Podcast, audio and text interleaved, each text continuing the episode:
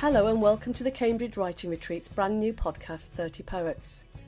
We can't run our courses or retreats at the moment, so we've been thinking of other ways we can stay in touch and inspire you, even if we can't see you face to face.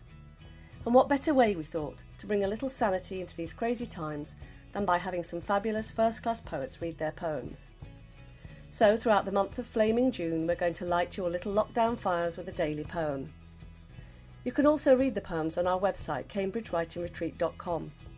We think it always adds an important dimension to see the poem on the page as well as hear it. This way you can ponder on the form and the line breaks and the layout while listening to the poet read their work in their own intimate and inimitable way.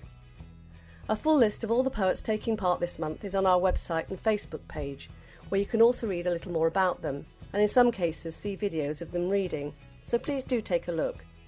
We'd like to say a huge thank you to all the poets who've taken the time to record their poems for us. It's been a pleasure working with you, and we're delighted with the results. Thanks too to Halaw Arts and Entertainment for allowing us to use their music, Awaken. Poetry is a gift of truth from the heart of the poet, wrapped up in words. We hope you'll enjoy and treasure each and every one of these beautifully crafted gems. Today's poem is called Leaving the City by Richard Lambert. Richard lives in Norfolk and works for the NHS. He's had poems in the Times Literary Supplement, The Spectator, Poetry Review, and The Rialto. His second collection was The Nameless Places, published by ARC, and his first novel, The Wolf Road, for young adult readers, is out in the autumn this year. Here's Richard Lambert reading Leaving the City. Leaving the City. Shadows fall away, and the city is exposed as posture and imposture, while the grey of a misty river, the blue of a misty sky, collude with our pretence that we are suspended, like a magician's assistant in the air. But it is only a temporary levitation, giddy trick of rails, this dawn flotation, this slide between bank and bank, as we leave the institutional havoc where no one is to blame, certainly not the boys and girls in white pumps on the trading floor, polished Oxfords and thin-laced brogues.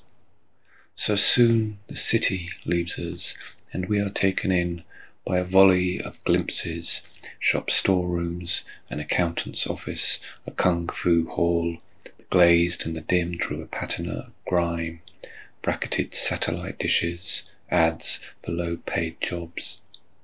Men in high-vis jackets stand back to watch us pass, hands dropped, expressions bored.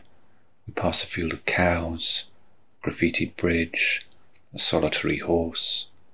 The commuter belt arrives with fences and long gardens, DIY stores and the little colourful cars moving to and fro like tropical fish in a tank.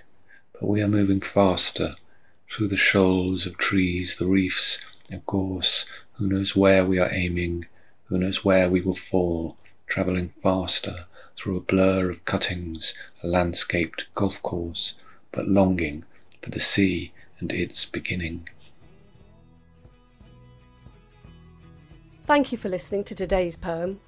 We hope it gave you food for thought and a little solace in these strange times. We'd like to hear what you think of the poem, so please leave us your kindly feedback on the Cambridge Writing Retreat website or Facebook page. If you're enjoying the poems, do subscribe to the podcast and leave a rating in the Apple Podcast app. We hope you'll join us again tomorrow.